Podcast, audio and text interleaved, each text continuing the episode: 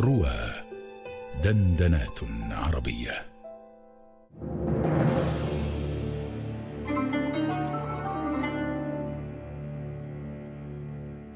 قال رسول الله صلى الله عليه وسلم السابقون أربعة أنا سابق العرب وبلال سابق الحبشة وسلمان سابق الفرس وصهيب سابق الروم. الرومي على رواه في رمضان.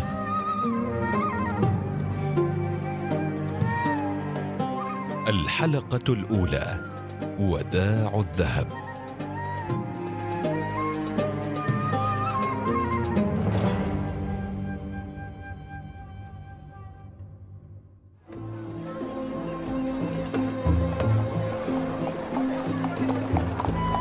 سيدنا ووالينا سنان بن مالك بوركت ها الملأ يحيونك يا أخي. ما فعلوا ذلك إلا لحسن بذرته في الأبلة. نحن منهم. ولنا النعمان عليهم بإيعاز من كسرى ولكننا قوم منهم. الأبلة لا تسلم إلا لقوي صنديد. لو رأى كسرى ومن ورائه النعمان فيك خوارا لما سيقت لك. دعك من هذه الأمور. أنتم صباحا. نعم القوم أنتم. لا أخفيك يا أخي. كل شوق لاصطحاب مالك وعميرة إلى المرفأ اليوم. لما؟ الملوك يصطحبون أبناءهم في أراض ذات زروع أو داخل قصور فارهة. لم أسمع بملك يصطحب بنيه إلى مورد تجارة.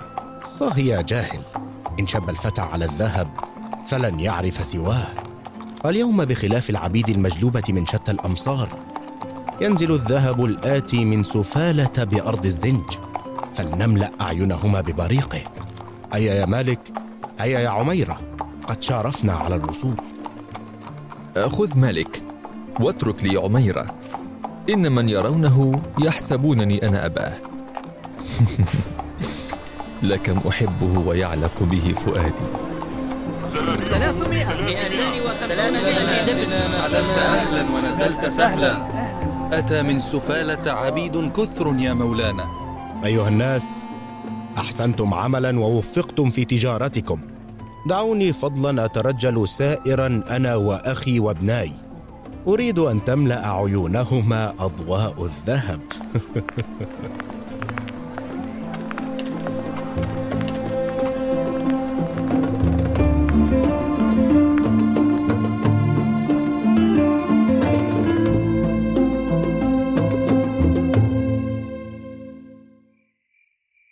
أرأيت الذهب يا عميرة؟ ألمعت به عيناك؟ وهل رأى أكثر منه اليوم؟ كان لعميرة أوقيات الذهب بينما لمالك صراخ العبيد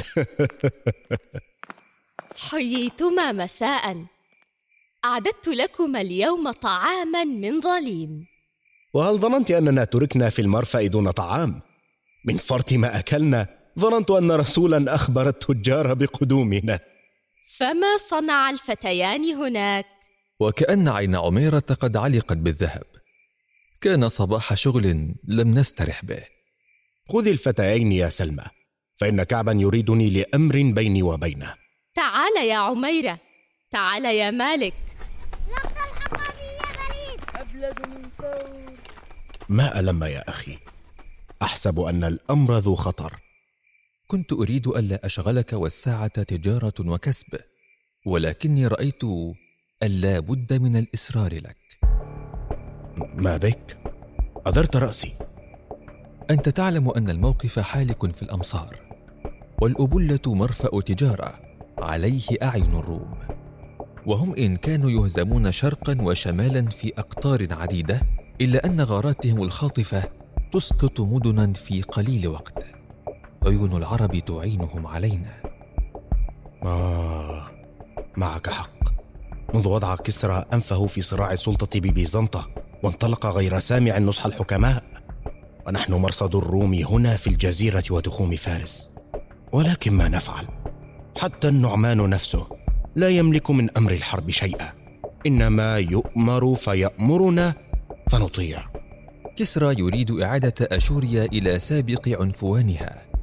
مملكة الأخامنيين كانت تليدة بما يكفي ليشتاق لها الملوك المطرودون ولكننا دائما من يدفع الثمن. سمعت أن جيوش فوقاس تغير بين الحين والآخر على أنحاء البصرة. وهذا ما أقوله لك. إنهم يصدون كسرى في بيزنطة ويغيرون من الداخل بإعانة عيون العرب. ولو كنت مكانهم لأغرت على الأبلة من فوري. وقد رصدت بعض العيون نزوح عرب الروم عن تجارة هذا الموسم وقد كانوا يقتاتون على عبيدنا يبيعونهم في وادي القرى فلعلها فاتحة حرب رأي أريب ولكن ما علة انفرادك بي؟ ألم يجدر بك أن تقول هذا الكلام وأهلي حضر؟ ذلك عين الشاهد إنما أردت أن أنصحك بأن ترسل ابنيك إلى الثني حيث قصرك الغائب عن العيون. فإن اقتحمت الأبلة وعمت الحرب كنت جلدا غير ناظر وراءك. وكنا آمنين على زوجك سلمى ولديك مالك وشبيه عميرة نعم الرأي والله. أحسنت النصح يا أخي. سيدي سيدي. سيدي قاصد بن مقرن دليل صحراء لنا يستأذن في الدخول ويقول إن الأمر ذو خطر. أدخله عاجلا. سيدي الروم على مقربة نصف يوم.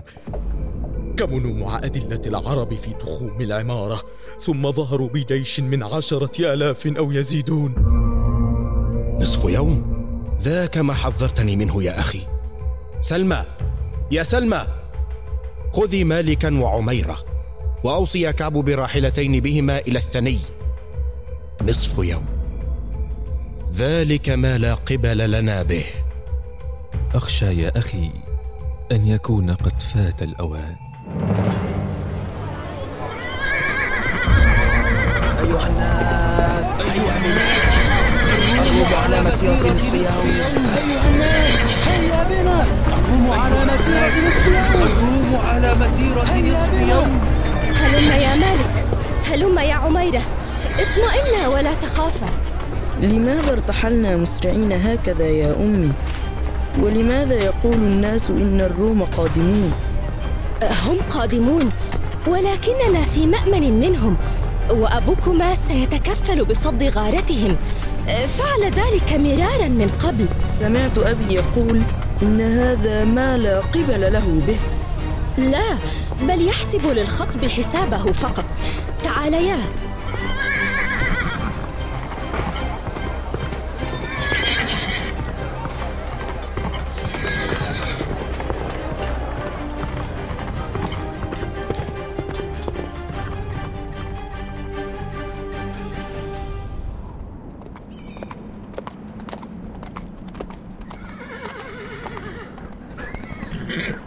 من أنتم؟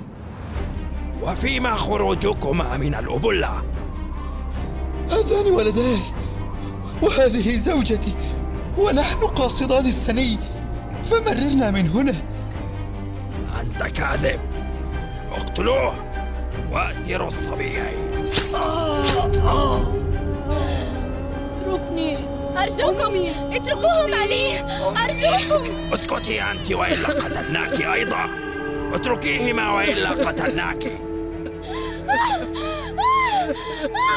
مالك عميرة مالك أرجوكم عميرة سأظفر منكما بإرث ملك. لدى عودتي إلى معسكر الروم.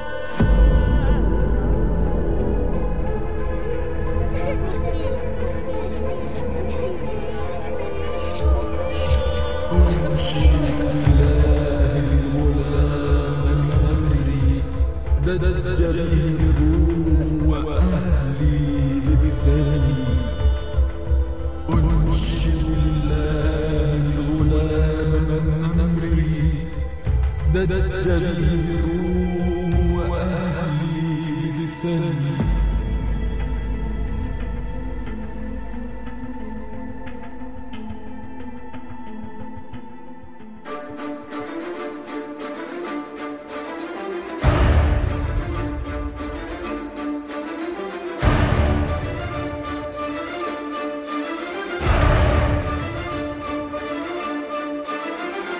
بطولة أحمد صبري غباشي.